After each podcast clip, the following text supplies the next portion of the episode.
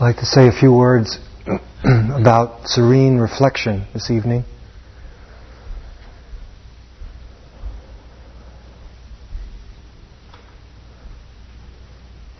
You could say it's learning how to stop and look.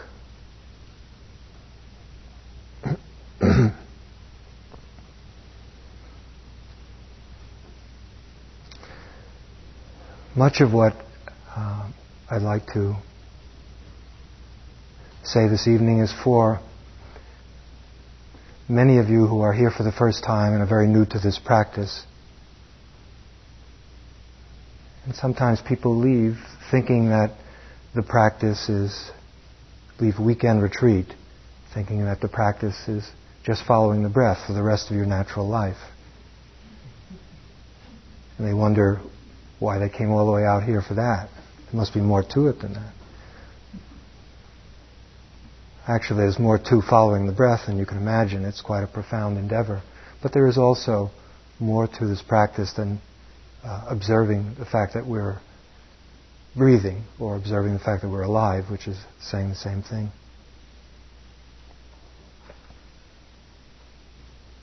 And to lay uh, a framework for uh, those of us who are going to be staying on for the rest of the week.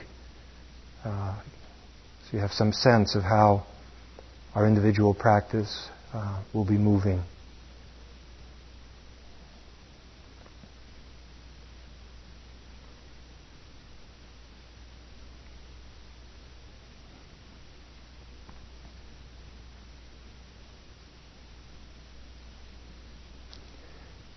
In ancient India, a long time ago,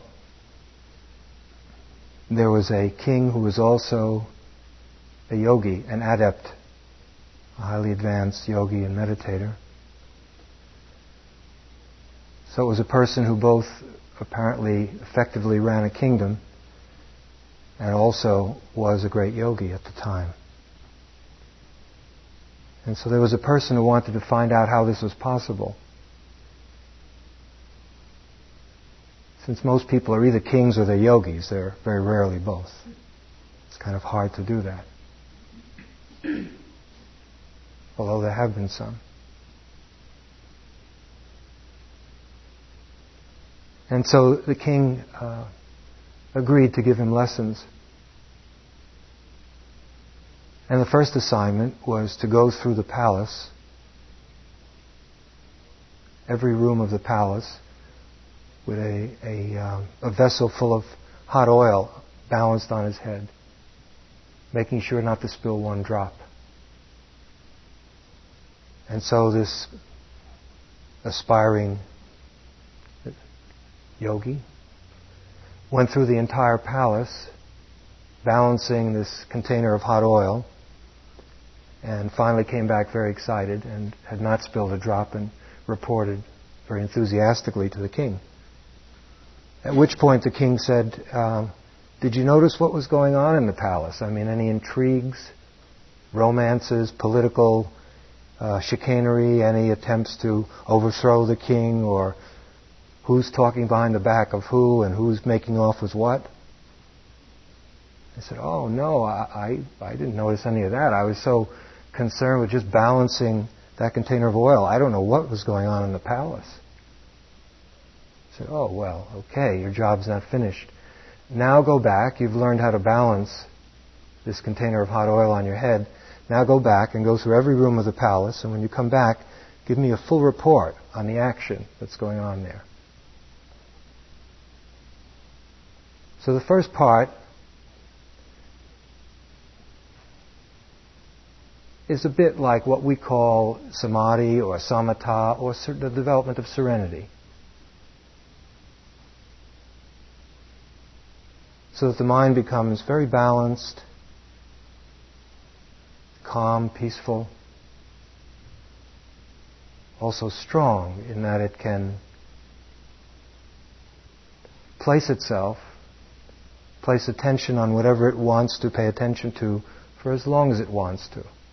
And this is a very u- useful human skill, not only spiritually, it's just useful in general to be able to be attentive in that way. The second part is more what we call wisdom or insight, or vipassana, or a kind of reflection. Reflection here not meaning so much thinking as discernment, as looking with an interest in the, in the significance of what it is you're looking at. Trying to discern what it is that you're mindful of. What's, what's its nature? What, what is this? And our practice is the integration of both of these. Balancing the hot oil and also being able to tell a story at the end of it. Let's take the first part, the serenity.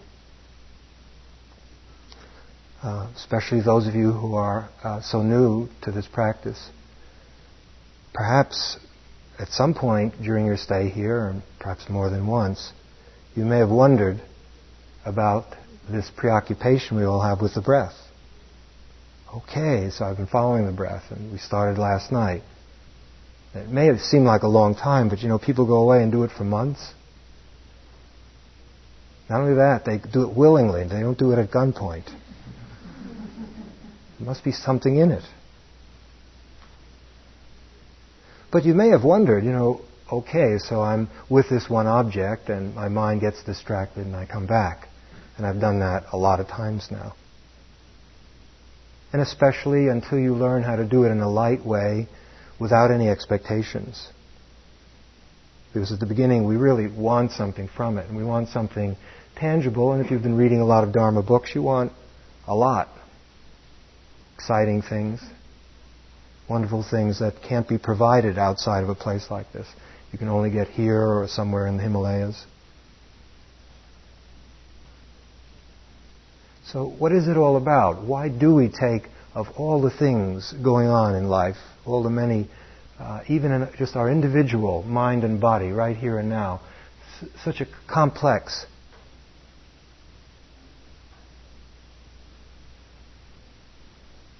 situation that we could explore. Why, out of all of that complexity, do we just pick one thing, the breath? Now, I should tell you, it needn't be the breath, really. It could be a lot of things. The Buddha listed 40. 40 objects that um, were useful for calming the mind, and their different temperaments are drawn to different uh, objects, but they all have this in common. By taking this one object and these objects are either neutral or have some very positive Dharma content, spiritual content to them. What we do is we effect a change, an exchange rather. We exchange all of the many preoccupations that we have for just one preoccupation. Now, I'm sure you know by now that your mind is quite preoccupied. If you don't, please just come up here and finish the talk for me so I can enjoy it. You know that your mind has uh, planned and worried and, you know, just endless what, what the mind's been doing. It's preoccupied. I think that's a pretty good word for it. Now, an image that I have found helpful, because if you can see your mind this way, it really helps you free yourself from this compulsion to run after every, each and every production that the mind throws out, thinking that it's so wonderfully significant and worthy of our best attention, because it isn't. A lot of what comes up in the mind is just nothing. It's either trouble or just meaningless. You know, just old ideas that we've repeated hundreds and thousands of times. Memories, fragments of conversations, plans that never materialize fake conversations that we're rehearsing that we're going to have with a person, and when the time comes, we never really even talk that way. You know, it's just endless. It's quite a show that's going on inside. The image is of a dog running after a bone. And I had a very helpful experience one day watching something like that. Of course, like all of you, I've seen many dogs run after many bones. But one day I just watched in a state of disbelief. I saw this dog run after the bone over and over and over. He wore out many people. But there was always someone new. It was a very festive occasion to throw another bone, and there goes the dog again. Happy as could be. Grabbed it, ran back, brought it back to the next person, wore us all out. What was the bone didn't even have any meat on it. It was nothing. It was a plastic bone.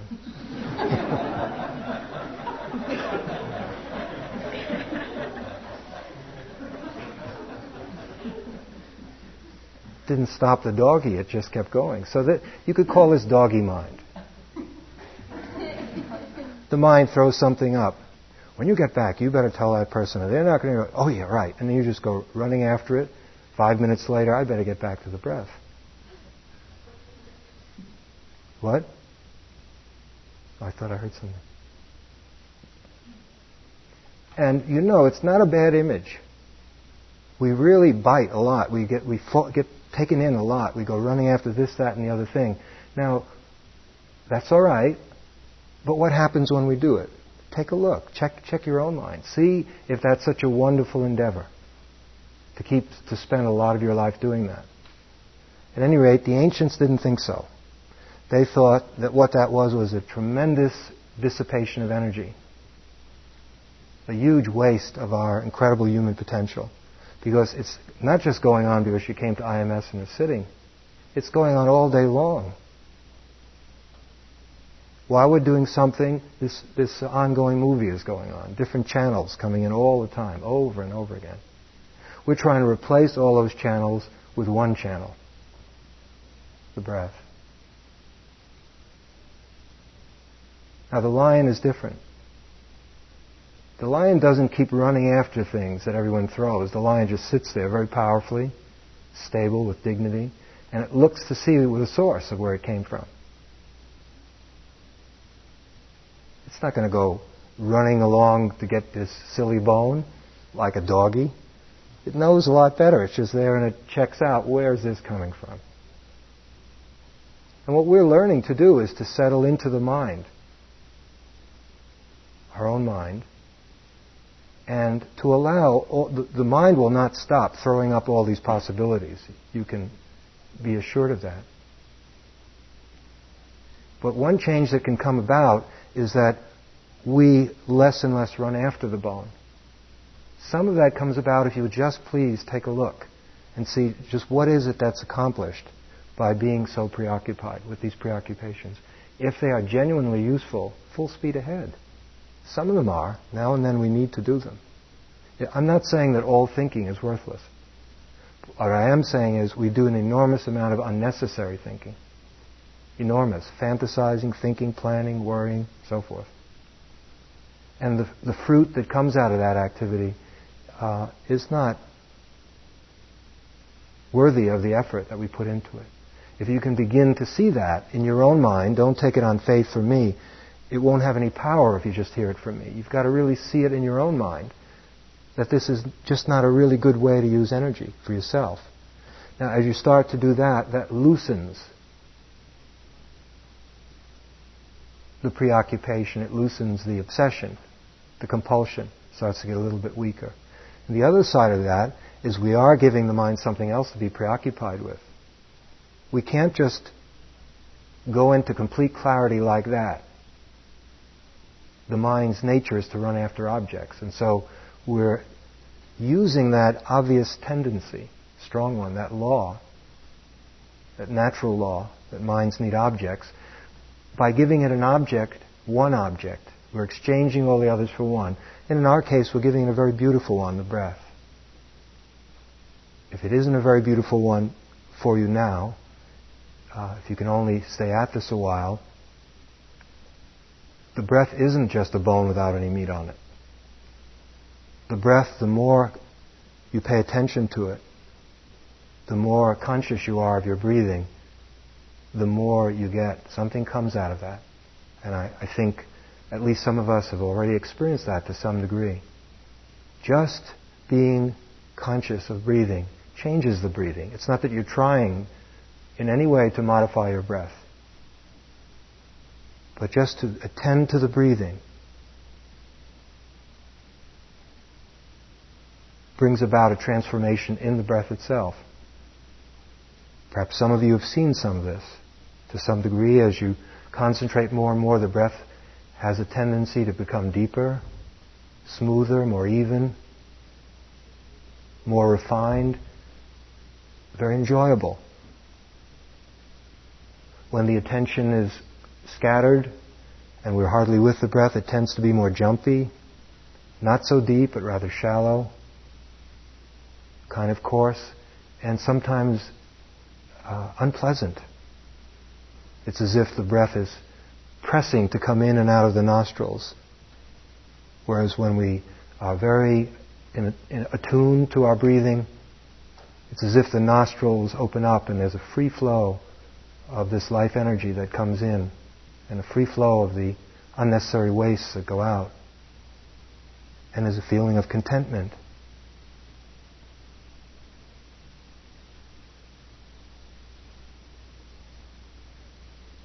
Okay, now let's just look at a little bit of what has been said so far and see some of the significance of it, and it's for you to see if this is true.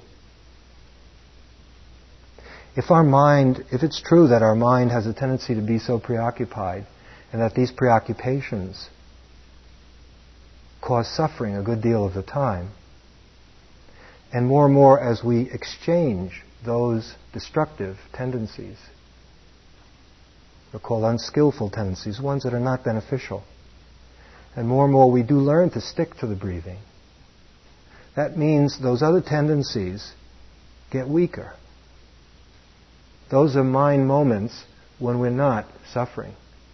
Those are real moments in our life. That is why to follow the breath is not just a means to an end. It's not simply to get to a deeper samadhi or to get to uh, the jhanas or to get to uh, joy and equanimity and things of that sort.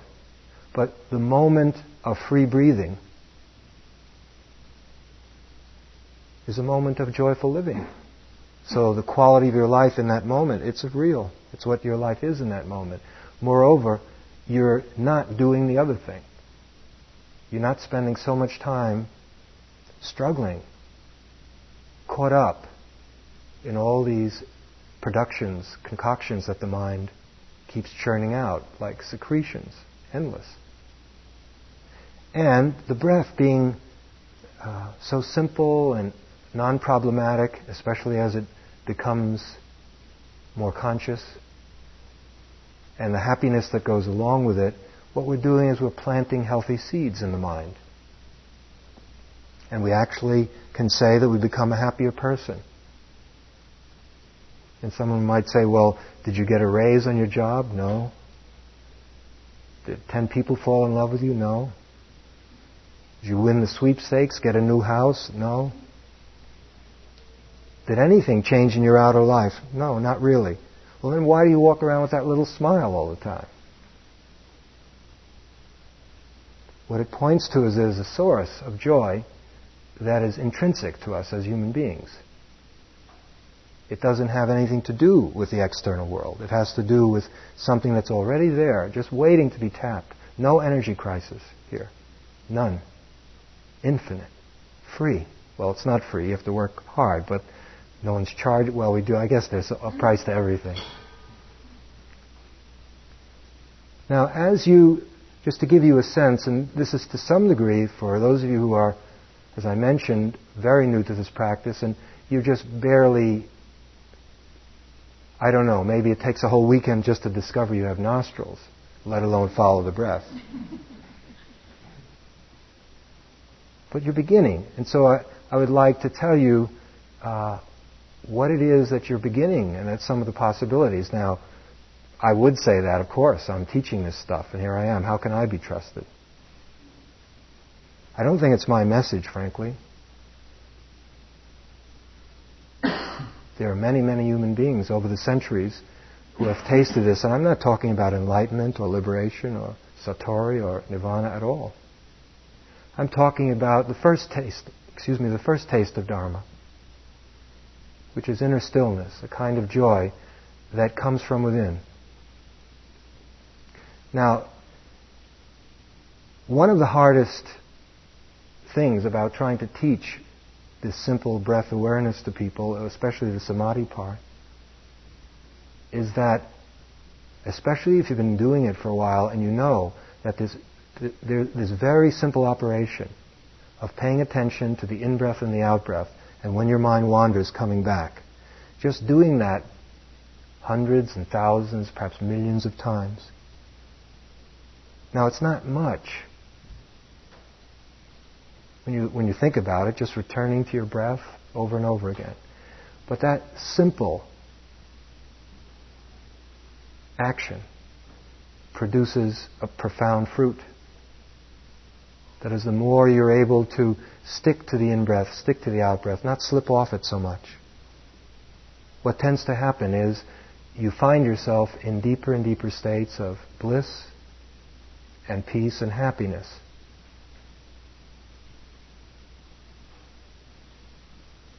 And it's a happiness that's different in a sense.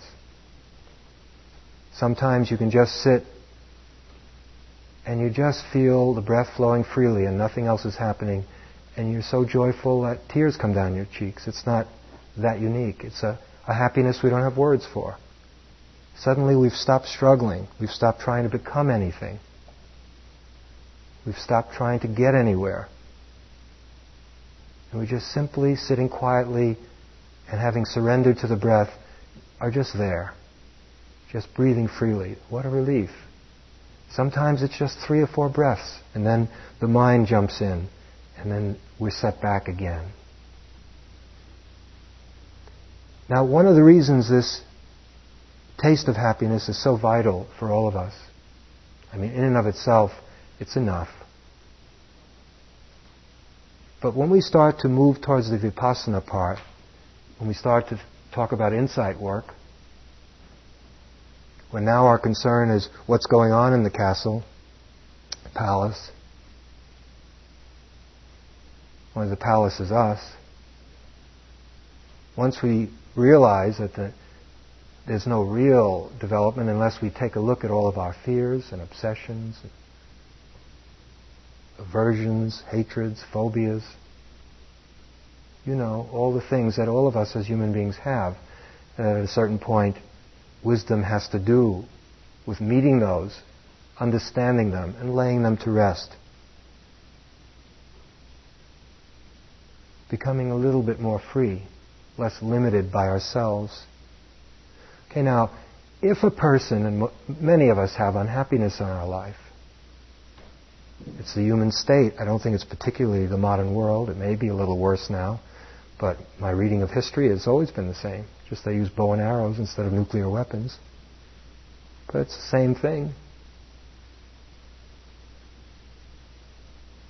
Over and over again.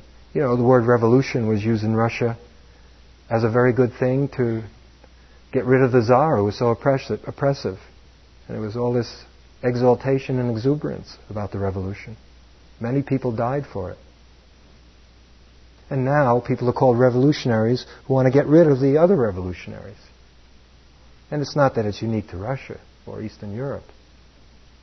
This endless process.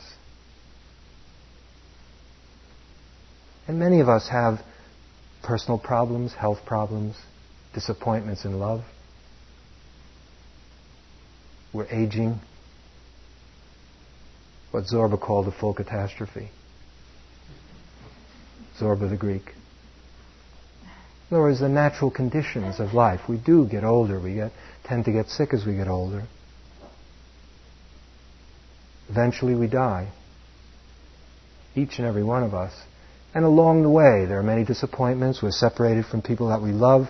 We're forced to be with people that we don't like.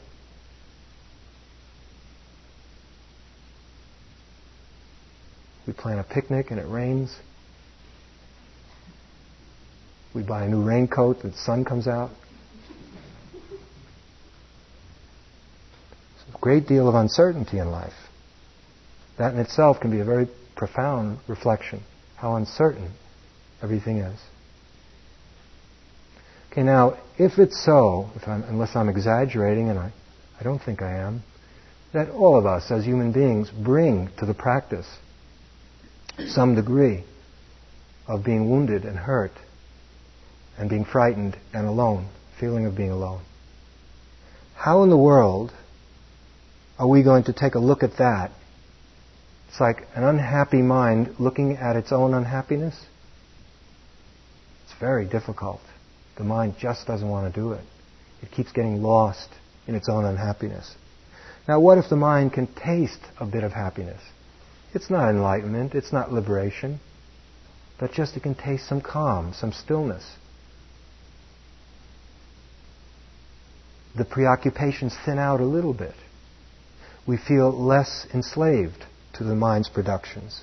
A little bit more room to breathe in the mind, more space.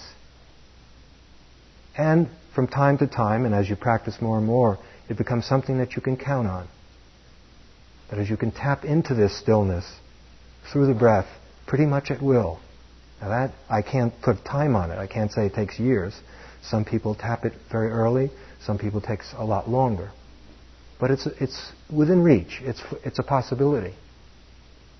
Now as you're able to taste that, in a sense, to dip the mind in a certain amount of joy and happiness and peace. We call that samadhi. Samadhi bhavana, the development of calm and steadiness. The mind is nourished in those moments. And then when we come out, when there's a withdrawal from the calmness and a movement into the investigation mode, insight work, vipassana, reflection on the way things are, the mind is able to do it. It's equipped. It's had. It's it's like having a good night's rest. If you don't have a good night's rest and you have a very demanding day, let's say at business, it's hard to do. Let's say there are personality problems and, and very important decisions you have to make and all kinds of things going on, and you, you come in and you're already exhausted. We've all had that experience. Or if you're well rested, you come in, and it's like nothing seems like a problem. Even though things are going wrong, you're relaxed and you can deal with it. Well, this ability to drop into some stillness and some calm, which is what we're spending a fair amount of time on, for you beginners, mostly that's what you'll be doing on this weekend.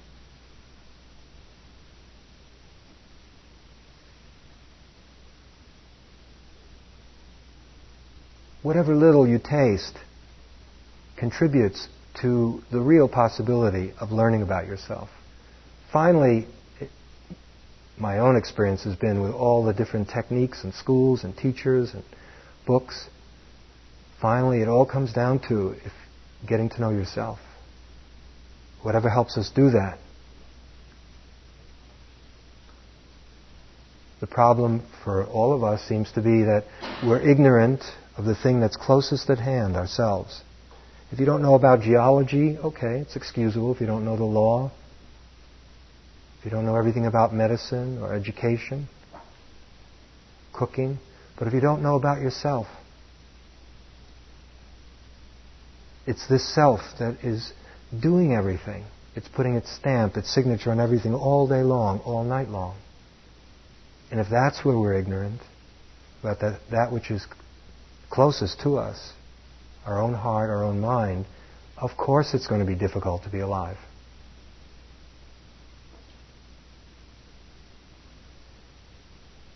And so the samadhi work, the work of calming and steadying the mind, is meant to work hand in hand with a more active mode of investigation.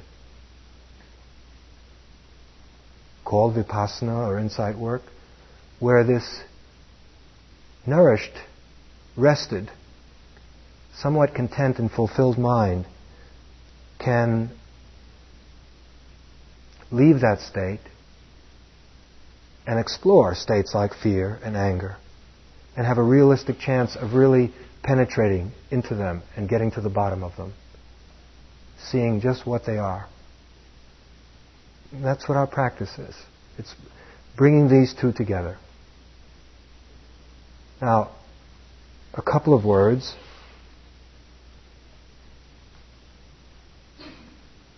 Especially for the new people who are leaving. It's very easy to hear what I've said as meaning, well, all we do is work with the breath until we've attained a certain level of stillness and calm, not necessarily, let's say, some degree of perfection, if there is such a thing. And we might have to wait months or years before we can do some insight work. I'm not saying that. Both samadhi and wisdom progress together. For purposes of training, it's sometimes helpful to separate one side of that partnership and to work on it in an explicit way, which is what we're doing. But let's say we're officially doing samadhi work, and we have been since Friday night.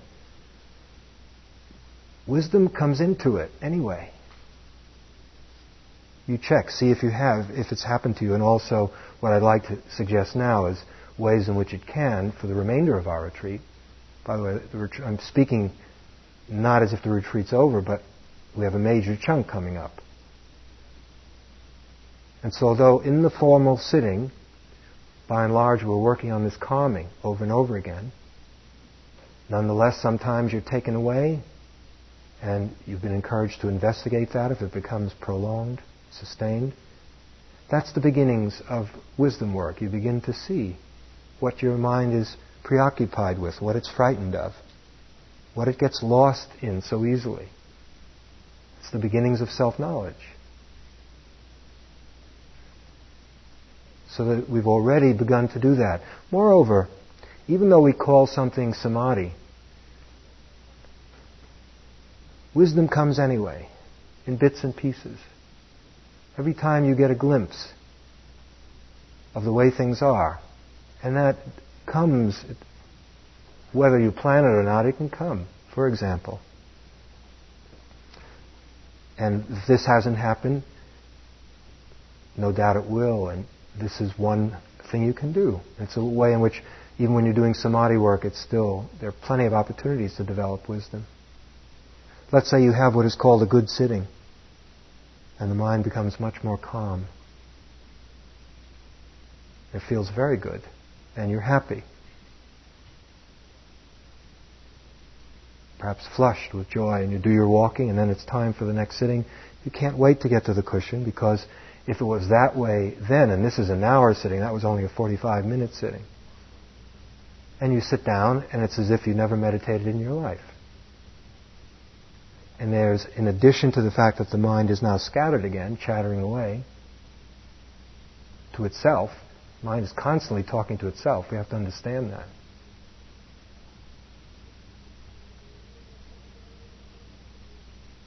We add the suffering of the fact that we wanted it to be a certain way. We had an expectation. And in, in Dharma work, expectation equals suffering. It's a mathematical law. Test it. As soon as you set up reality as being a certain way, life being so powerful and vast and mysterious, and constantly in flux and change in ways in which we can't even begin to calculate, so, of course, it's only natural with all that uncertainty, and it's removed from our understanding, that if we have expectations of things being a certain way, we're very often going to be hurt and disappointed. Well, supposing you see that, oh, wow. Feel miserable during this sitting, and you investigate, you look into it. Why am I suffering right now? Is there any attachment here? In this teaching, we talk a lot about attachment and letting go. The Buddha emphasized the important role that attachment has in creating suffering. We crave things. And then we grasp onto them, and when they're taken away, it hurts, and we don't get our way. And so you see, oh, I see what it is. I got attached to a certain level of practice. And then when I sat down, it was taken away from me, and so I'm suffering. And it can be as, as light as that, and you let it go, and then you're just back, back on track, sitting and being with the breath, rather than adding on to whatever the state of meditation is, a whole layer of unnecessary suffering. Now, what I would encourage all of us to do for the remainder of the retreat as a kind of ongoing theme. It's a simple one. it's invaluable, and it's one that you can take home with you, those of you leaving. Um, it doesn't require a special posture or a special place. It's wisdom in action, and the sooner you begin to develop that, the better. Our practice is not just carried out on the cushion or in formal walking. It's a way of living. It's mindful living, the art of mindful living. Anytime you find yourself suffering during the retreat, it could be tiny or it could be a lot. Look into it and ask yourself, am I attached to something right now?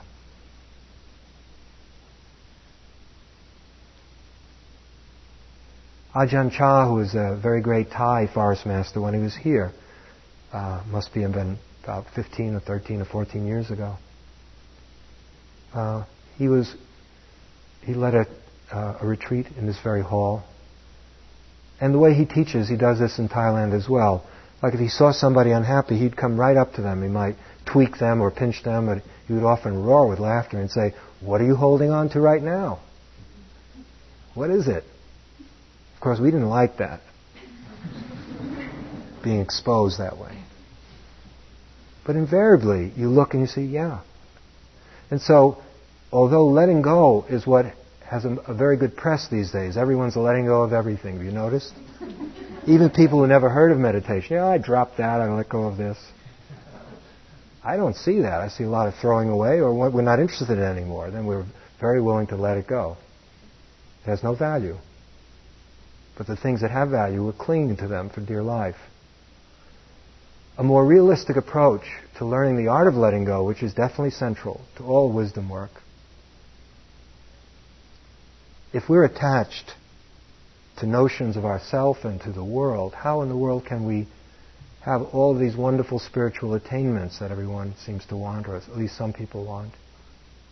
We're stuck. It's holding us down. It's a weight, a burden. So, the first step in genuine letting go is really get to know what attachment is. And there'll be many opportunities for it here. And it can be really tiny stuff. Narayan suggested that you try to get your own walking path and come back to it time and time again, which is very helpful. The mind feels reassured when it has its own walking path. And you're doing it for four or five days. Suddenly you come there, and there's a stranger walking in your walking path. Now what? Probably some suffering. Go into it. You don't have to go into the full lotus to understand it. You can just, right then and there, pick up on, I'm suffering right now. What's happening? What part am I playing in, in, in making this, in fashioning it into existence? Sometimes it's real simple. You just see it. Oh, this walking path doesn't belong to me, really. Nothing does. Don't get too profound. Just stick to the walking path for the time being. Because then it winds up being a lot of thinking. Or other things, you know, any so as you get to understand see, because if we read all the time that attachment causes suffering, and that's why it's so wonderful to let go, what's being said is that if you stick your hand in fire, you're going to get burned. And so it's best to let go of fire. Don't do that. Use it in only very careful and protected ways. Then fire is fine. We learn that one with fire. By and large, children learn that pretty easily. But what, what Dharma is teaching us is that there are many things in life that are like fire. In fact, they're even more dangerous. They hurt us more than fire. But they're not so obvious in appearance. They look like they're non fire. It looks like something that's wonderful that should be done.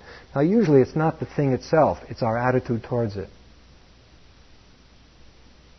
Okay, now, if you take this on as a kind of practice, and I would really suggest that you do, one of the things that happens is you begin to see in your own experience, you dig it out of your own self, you dig it out of your own body and your own heart. And that's the only way it'll have value. It's not borrowed knowledge. It's not something you got from Thich Nhat Hanh or Ajahn Chah or anyone else. You learned it in your own body and mind. And you see that when you hold on to something like that, that it's just unintelligent. It doesn't work. You get hurt more than you need to.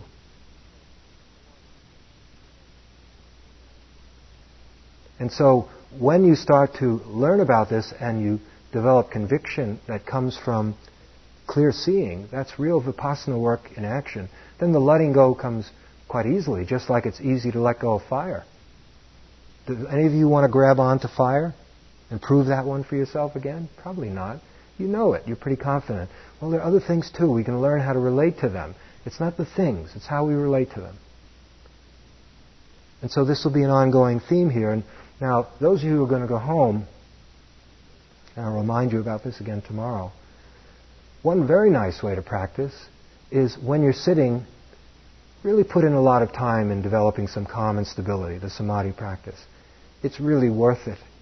Now I know some of the questions, many of the questions in groups today, have to do with an impatience, you wanting to really examine all the color of the mind that make up you, you know, your personality. But what? I keep being told to go back to the breath, and that, that doesn't seem to have so much color. It's not a your biography. It doesn't seem to be directly your story. And the story, we're much more interested in that.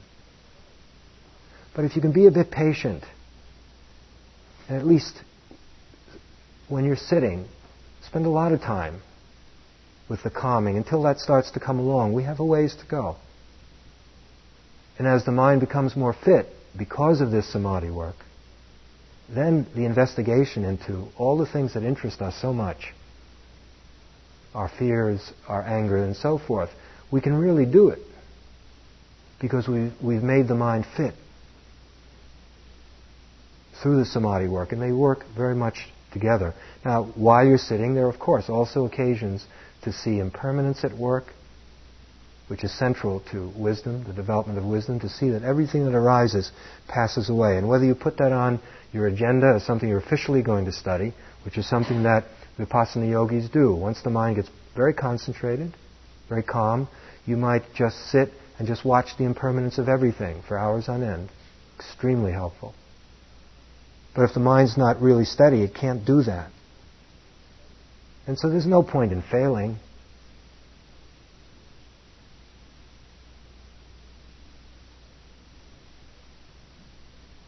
So let's patiently develop these qualities, and we have so many other opportunities during the day to wake up and to see how we create problems. Now, I'm speaking about our retreat, but as you can infer, it really has to do with anywhere, wherever you're going back to.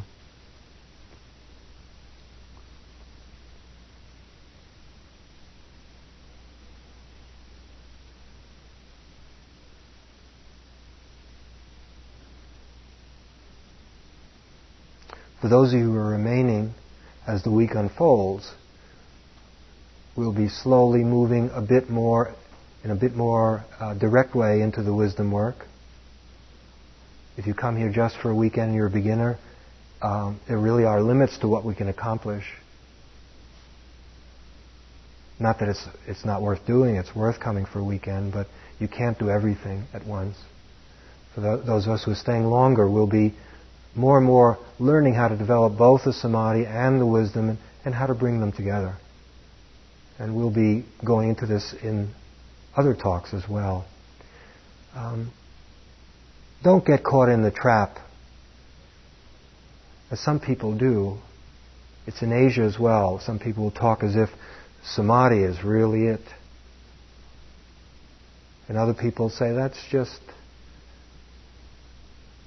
for people who don't have uh, anything going on for them. Vipassana is really where it's at. How can you separate them? It's like separating your right and your left arm. You need them both. You, the samadhi, of course, is part of any wisdom work, whether we use that name or not. And as I mentioned, when we're officially doing the work of calming the mind and helping to develop serenity, you learn things, you wise up, you can't help but see certain things. Now, serene reflection, that term, is when it comes together. It's the best I can do with the English language for it. The mind resting in its own serenity, looks into itself. The reflection I'm talking about has no words in it. It's not thinking or analyzing. Serene reflection is this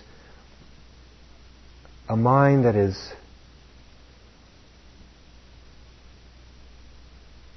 composed, at peace, and in that state coming to know itself. Okay. Um, right now, we're going to have a little clinic. Narayan's going to have an emergency clinic for, this is especially for those of you who are new here, just turned up. It's optional. It'll be in the library. Um, this is mainly for people who are barrier for the first time. Now, um, I mentioned this to somebody, and somehow that wasn't enough of a guideline. I said, Well, I don't know if I should go to this clinic. Uh, I'm here for the first time. You know, to talk over how it's been for you in a, in a more detailed way. Uh, and so it forced me to come to some, well, how can I help people who are here for the first time within that group know that they, look, just go to that clinic. I'll give you some guidelines. You've been coughing a lot, clearing your throat a lot, changing your posture a lot, talking outside, sneaking and reading books when no one's watching. Have you had the thought, especially if you some because there are some beginners who've signed up for the whole week. My God, what an idiot I've been! I could have just done the weekend. I could be leaving here tomorrow.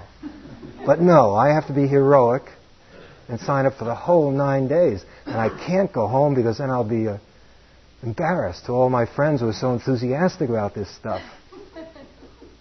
So I've got to stick it out.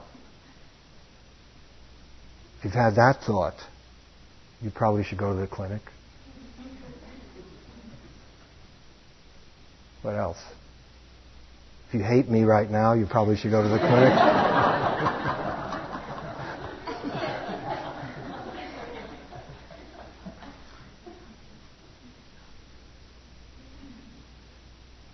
some years ago, uh, perhaps some of you have heard of J. Krishnamurti, who was a, uh, a teacher of these things, His teaching was very similar to the, I would say, the original teachings of the Buddha.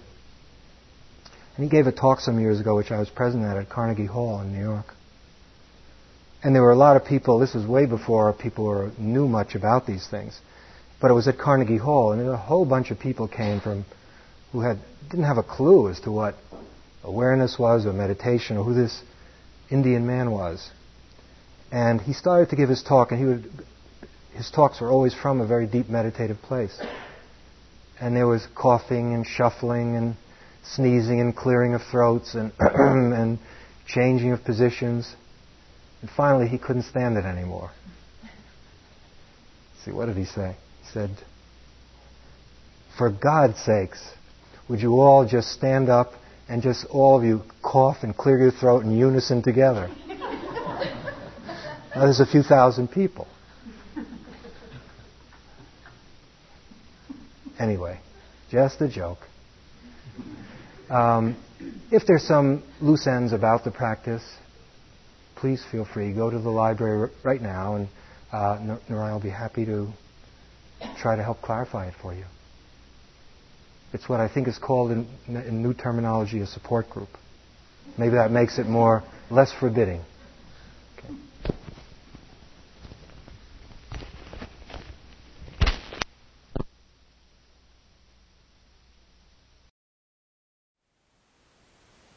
Thank you for listening. To learn how you can support the teachers and Dharma Seed, please visit dharmaseed.org slash donate.